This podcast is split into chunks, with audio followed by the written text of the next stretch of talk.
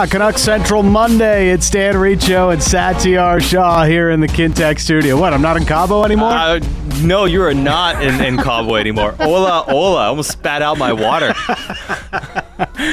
Just trying to keep you on your toes, Sad. Just trying to keep you on your toes. It is uh, the Kintec Studio, Canada's favorite orthotics provider, powered by thousands of five-star Google reviews. Sore feet. What are you? Rating for, waiting for Canuck Central is for Ensign Pacific, Vancouver's premier Chrysler, Dodge, Ram, and Jeep Superstore on Second Avenue between Cambie and Main, or at Ensign Pacific Chrysler. Dot ca. Yes, uh, fresh off of a uh, week away. Did I miss anything? Uh, no, it was pretty quiet. It was a pretty quiet week. Not much happened. Oh, the Canucks didn't sign their their general manager to an extension. Oh, I mean, there's minor news, and it happened to be like the second biggest piece of news that day. yes, uh, it followed a trend that. I think you're familiar with. Uh, you know, getting the general manager on the show, yes. and then moments later something big happens yes. and he didn't tell us about it. so yes, you don't have anything cooking, do you, Patrick? Uh, no, no, I don't. Definitely not. Uh, and then uh, the Canucks traded for Elias Lindholm. And it, it, was just such a juxtaposition between him and Rutherford because Rutherford also did an interview that day in Toronto. Yes. And said, maybe we'll do something before the All Star break, whereas uh, uh, Patty Tightlips didn't give us anything. Yeah. Yeah. Uh, Patty, no, kid, but he's great. Uh, Patty tight lips. I like it. I ain't saying nothing. He ain't saying nothing. I just make trades. I don't talk. See, I, I, much prefer though. I mean, he doesn't talk, but then delivers yes. with news all the time. He's just like uh, I'm more about actions o- over words. That's how uh, Patrik Allvin gets his uh, his business done. And you know, it was uh, Welcome back, though. Yes. Oh, thank you, thank yes. you. Uh, it was it was great. Uh, I know the weather hasn't been great here in Vancouver, although it was, it was uh, a nice day today. I mean, we, we did have actually. I brought the sun back with me. You did, you did. Yeah. I mean, yesterday was wonderful. Okay, I spent some time on the North Shore yesterday. I, I it felt like spring. It was it was a wonderful day. Um, but a f- couple days last week, We actually got like 15, uh, 16 degrees. Oh, yeah. Abbotsford got 18. Wow. We had a bit of a, a bit of a pineapple express coming through. I did not. Uh, I did not know this. So we had uh, that. It was, I was some rain. I was too busy sipping on margaritas and mojitos and espresso martinis by yes. the by the pool playing and, a little golf and crying that you missed a trade. Yes, I was very upset that I missed a big big news day. You, know, you knew this was going to happen. People too. people know well should know this about us us guys working in sports radio. Like there's days you know where it's you're lamenting like oh what what are we going to talk about today and you're you're you're grasping especially in the summer right mm when there's like a lot of slow news days. Um, and, but you live for the days where there's a big move, yeah. and I guess uh, you know, I was taking taking the risk, knowing that it going away on the bye week, especially with this Canucks front office, that uh, this may very well happen. And uh, it, it did. Uh, it did. Elias Lindholm was the number one target, and uh, he ends up being a Vancouver Canuck. Probably a good thing that he's already gotten a, a couple of practices in before his first game tomorrow against Carolina. I mean, it, it, it's funny because the trade was made, and one of the one of one of the reasons they wanted to make it early was to give the team some more time to uh, get him uh, up to speed with yep. the organization and, and gain some chemistry with the squad. And one of the things they mentioned was there isn't a lot of practice time Mm-hmm. Once you get into March and April, like it's just like a mad dash, a lot of games. You're just trying to play the schedule out. Yeah. Well, right off the bat, you get two practice days, and getting two practice days back to back is, something that's very rare in today's National Hockey League. There may not be too many of those the rest of the season. And I'm not saying the two practices uh, for Elias Lindholm ahead of his first game against Carolina, the team that drafted him, we might add. So some extra juice there, perhaps, for Elias Lindholm. But I think it gives this team and him the best chance possible for this to be a fit that can work out. And having a couple practice right off the bat, because honestly, sometimes a guy gets traded and it's a week or so before they have a proper practice with, yeah. with the team. It's uh, it's clear they wanted to, to get this done quickly and, and be able to get him acclimated and, and try to work this in as best as they possibly could. And given, you know, their scouting meetings at the early part of the bye week in, in Arizona and all that they had done and the rumors we had heard, you know, our weekly conversations with Irf, we talked about Lindholm quite yeah. a bit as, you know, a guy that was emerging as the Canucks target. You heard it on 32 Thoughts. They clearly had this guy on the top of their board as who they wanted. And it's probably why I I really like this deal, Sat. You know, this team has made a habit of hitting on the guys that they truly target and see as fits with their roster, right? And we've seen it with Mikheyev. We mm-hmm. saw it with all of the bargain buys they pretty much made in the summer. Teddy Blueger and Ian Cole.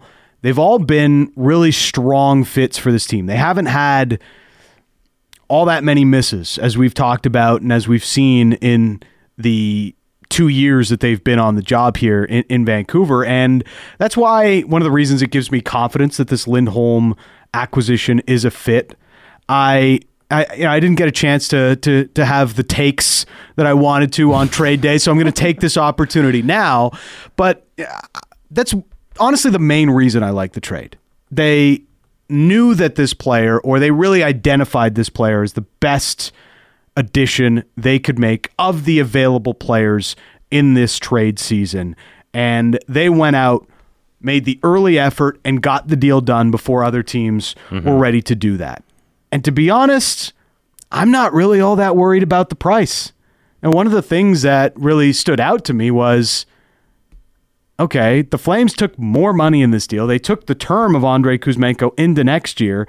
Now the Canucks have flexibility going into the summer. They've even opened up a little a little bit of space going into the trade deadline if they want to make some more additions and probably could make some more additions which we might get to a little bit later on.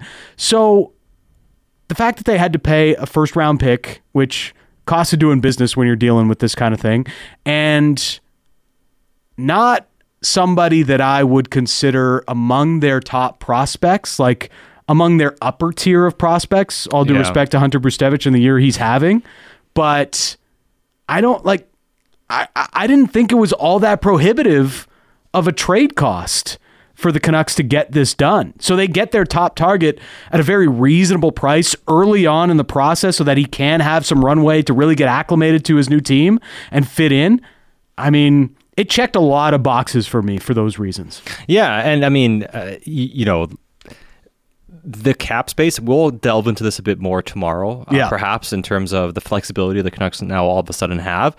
That's a big part of it, where you're paying this price, but you have a tangible benefit even if Elias Lindholm leaves with the added cap space. Now, again, that's more of an off-season conversation, but in terms of like where it goes now, there's so many different ways to fit him in, onto your roster. And I was thinking about this last night, just in terms of where he can play on this team, what he can do for you.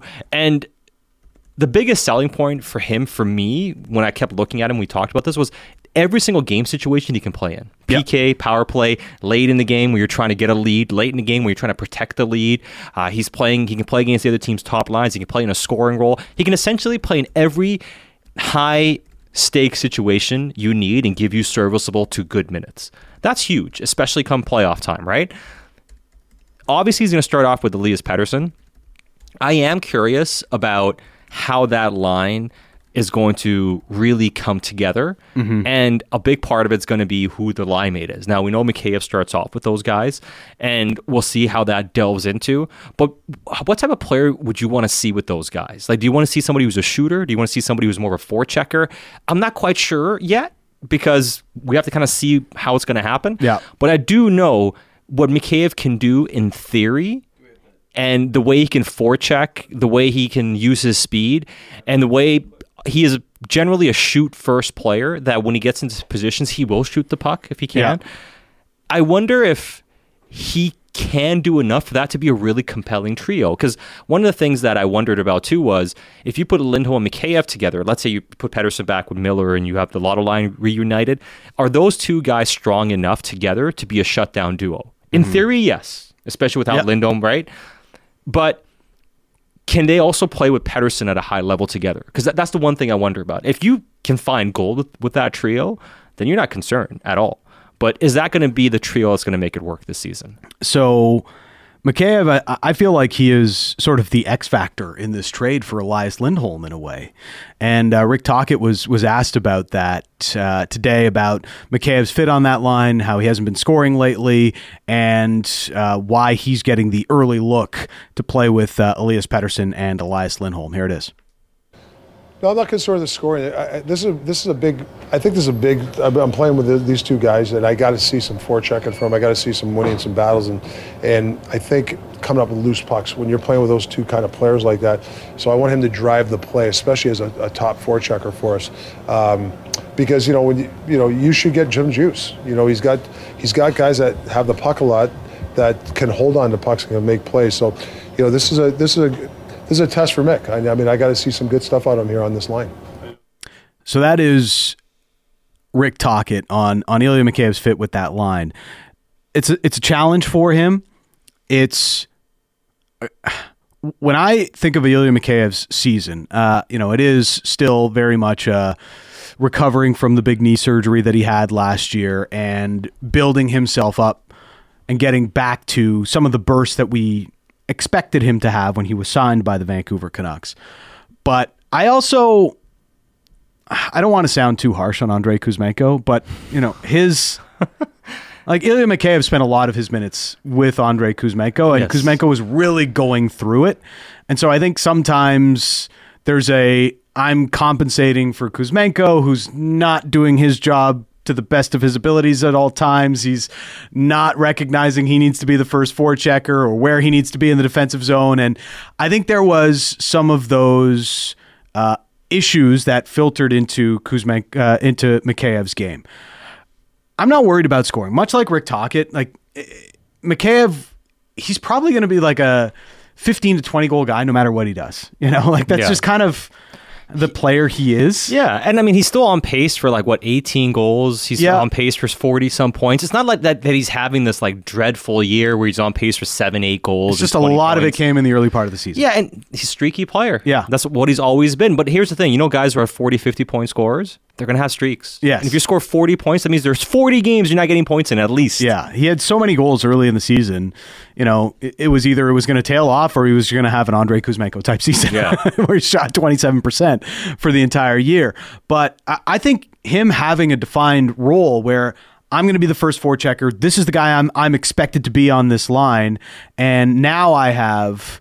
Um, both Pettersson and Lindholm, two also defensively responsible players that I'm working with, I, I think the line just gels a lot better. So I look at Mikheyev as being an X factor on that line. And if he does get some of his burst back, which we've seen in spurts here over the last couple of months, I think he's really going to have a nice fit and probably have his best stretch as a Canuck player coming out of this and with these two line mates. Yeah, I mean, you would hope so. And in terms of like how he played, one of the things about Mikheyev too, like he's still been responsible defensively. Yes. You know, uh, his offensive play hasn't quite been there. And to your point, in terms of playing off Kuzmenko, this is something Pettersson spoke about when he had, was playing with Suter and Lafferty, and when or and when he played with Mikheyev and and Lafferty.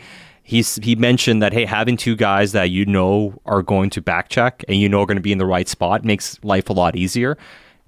So I think there was some of that going on. I do think Mikheyev has to be better, but I don't think his defensive play has ever really tailed off. Like he, when people wonder why is he not getting healthy scratched, well, because he doesn't have the same lapses Yeah. that Kuzmenko and other players have had. Right? Uh, the PK's played a lot better. He's played a lot more on the PK. I think that plays a part into it, and he's still been overall pretty good at digging pucks out offensively. He needs to forecheck a lot better. Right?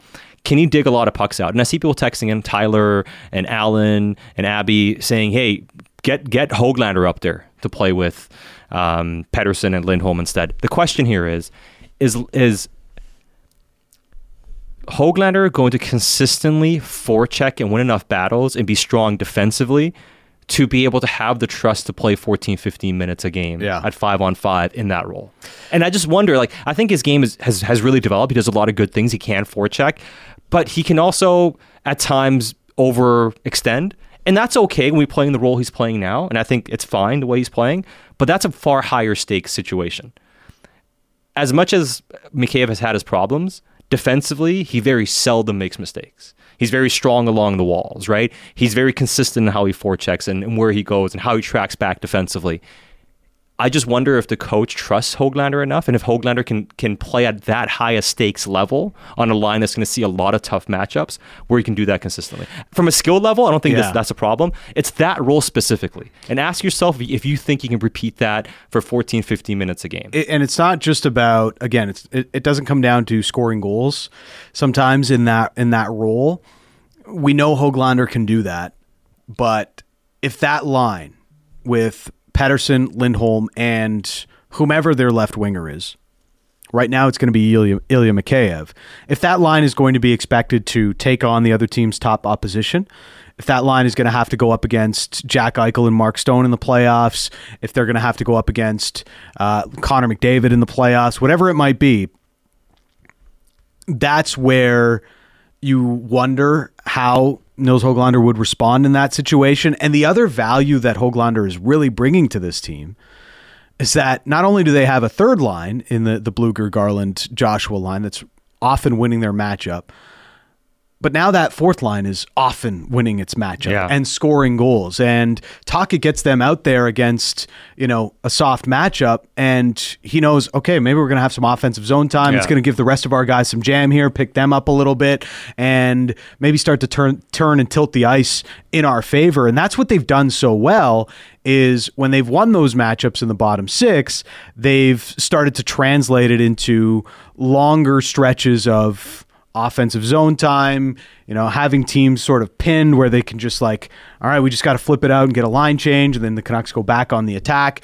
And that's something where Nils Hoglander's brought a ton of value, and maybe you don't want to take away from that value to try and see if he can really fit in one of those top six spots. Yeah, hundred percent. And I think the benefit is now you have a four line team. Yes. and I love to see like what I would love to see is for Suter to be able to go back down, and Yeah. that Åman is your 13 forward, and that means bringing somebody else in in the wing, right?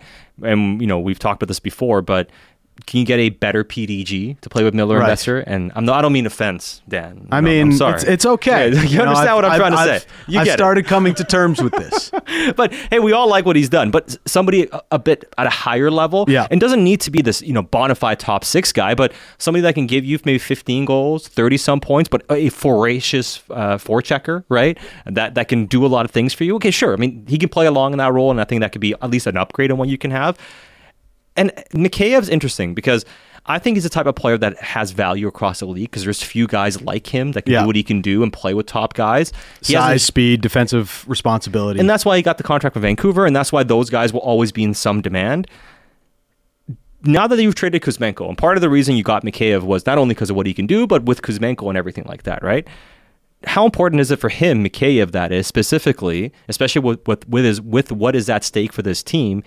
How important is it that he shows he can play with these guys by Yeah. the deadline? And could they surprise us with another Russian going out of town potentially here, and then bringing somebody else in? And and I'm not expecting that to happen, but it's very clear that these guys have a very um, high standard for this season and they're going to be exploring every avenue. And if it's going to look like Mikhail is going to be a tough fit in his in the top six, and you don't have enough guys to play in that top six to begin with, Yeah. alongside those players, does something like that come into the equation?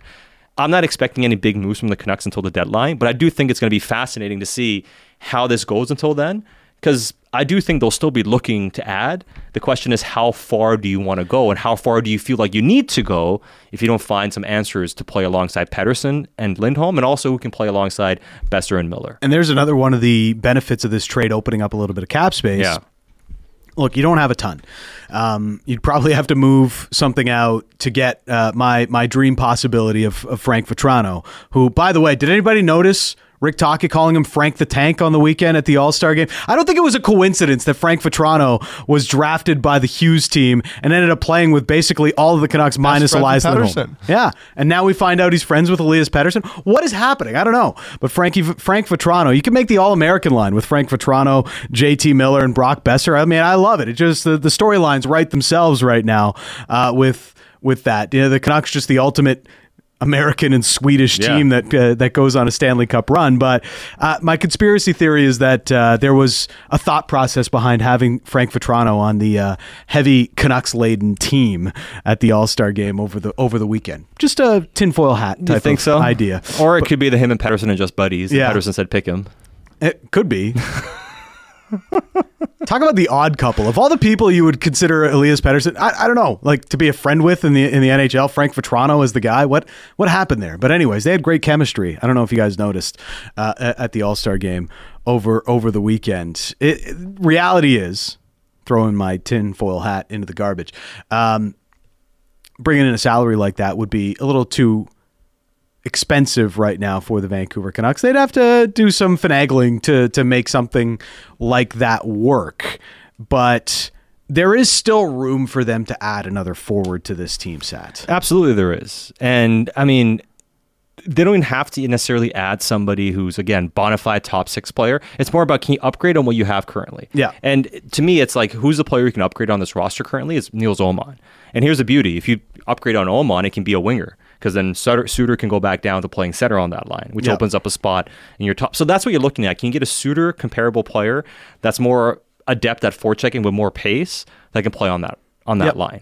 And I think if you can add one of those players, like there's no obvious hole. Like as much as we're talking about Mikheyev here, and you know people are texting in and saying, you know, Hoglander, like Tambier is saying, Hoglander can do the things you guys are talking about.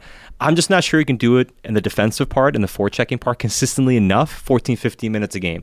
And to those saying you don't need to have a, a matchup line, come playoff time, you need to have a line that you can put out there in critical situations. Yeah. Do you currently have that with this team right now? Like the way Garland's been going, it's great. But are they a true match? Like McDavid and Draisaitl. Yeah. You got to face those guys perhaps in the second round. That's how it could happen, right? Mm-hmm. And you're going to be in positions where you need to have a line that goes up against them and holds their own, and at least say in, in a critical moment can play against them. And do you feel like Hoglander can do that? Do you feel like you need a line that can handle some of those minutes? As good as uh, Garland, Blueger, and Joshua have been, Probably not gonna- those guys. Probably not those guys, right? And we've seen the team experiment with it as well, right? So I think these are the things the team is looking at here, and I do think they would like to improve on it. I'm uh, I'm being heavily called out for not watching the uh, the draft, the All Star draft on the uh, on the Dunbar Lumber text message inbox. Uh, yes, I didn't watch the draft. Okay. Frank Vatrano was not picked by uh, by the Hughes team. He was one of the uh, the lottery picks at the end of the draft. Okay.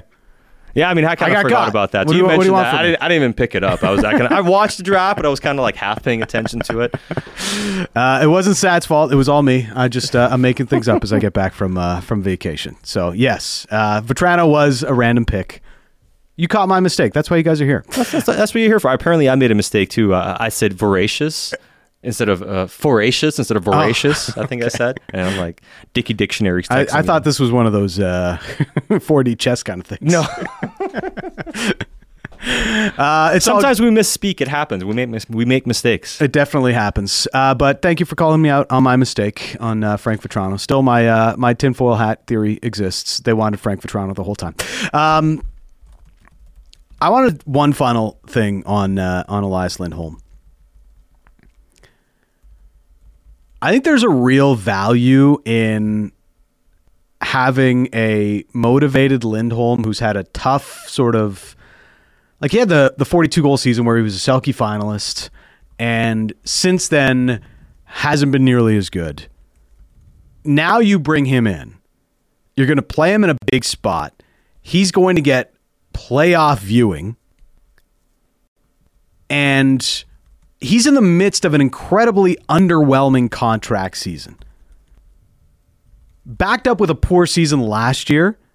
Like this guy has more motivation than ever to have a really strong run here so that he can hit the jackpot and get a solid final contract or probably his last big shot as a big contract. Like Lindholm has an opportunity to go from a guy who right now is maybe looking at like 7 million in the offseason to potentially being an 8 million dollar plus player if he really has a strong finish here with the Canucks. Well, if he stays healthy, 33 games. Yeah. That's a lot of games, right? Yeah, plus and playoff you, you can do a lot of damage in 33 regular season games, right? Like if him and Pettersson he really starts looking off- more like the guy who scored 40 a couple of years ago. Now all of a sudden you- you're talking about a guy who's really increasing his value as he heads into unrestricted free agency. I mean, the way he went last year, he had like over a 30 game stretch. I think he had something like 40 s- or 40 some points and almost 20 goals. Yeah. Let's say he has 18 goals and, and 40 points. Yeah. In 33 games. And all of a sudden, Possible. you add, and then now he's finishing the season with something like 60 some points, almost 70 points, and, and 25 goals. It looks a lot different. Yeah. And then they're like, hey, look at him regaining his game again. There's nobody available in the free agent market outside of Guentzel if he gets there, pretty much. Yeah. On the higher end and Stamkos, and that's pretty much it. It's a really thin free agent class. Like, someone's going to give him a boatload of money. And, I mean, it could be the Canucks. It very well could be. I just don't think, again, like this is getting ahead of things too much with Lindholm, but are you paying him more than what you're paying JT Miller? I don't think they would do Yeah, that. that would be a tough ask. You know, I, I think they have some sort of internal cap and, and, and views of how guys fit in or whatever. And if they can get him around that same, I can see them being intrigued by it. Could they do the, the the reverse of the JT, seven million over eight years? Right. So same total money, but AAV slightly lighter, but you have an extra year on it. Maybe that's too rich for your blood, anyways. But just ways they can work this out. I just don't think, you know, if he's going to get eight and a half or eight million plus, I don't think that'll be in Vancouver. It's Dan Riccio and Satyar Shah coming up. Ian McIntyre from Raleigh as the Canucks get ready to take on the Carolina Hurricanes. His take on what he's seen at practice the last couple days and uh, what he thinks Elias Pettersson and Rick Tocchet were actually talking about today at practice. It's Dan Riccio, Satyar Shah, Canuck Central.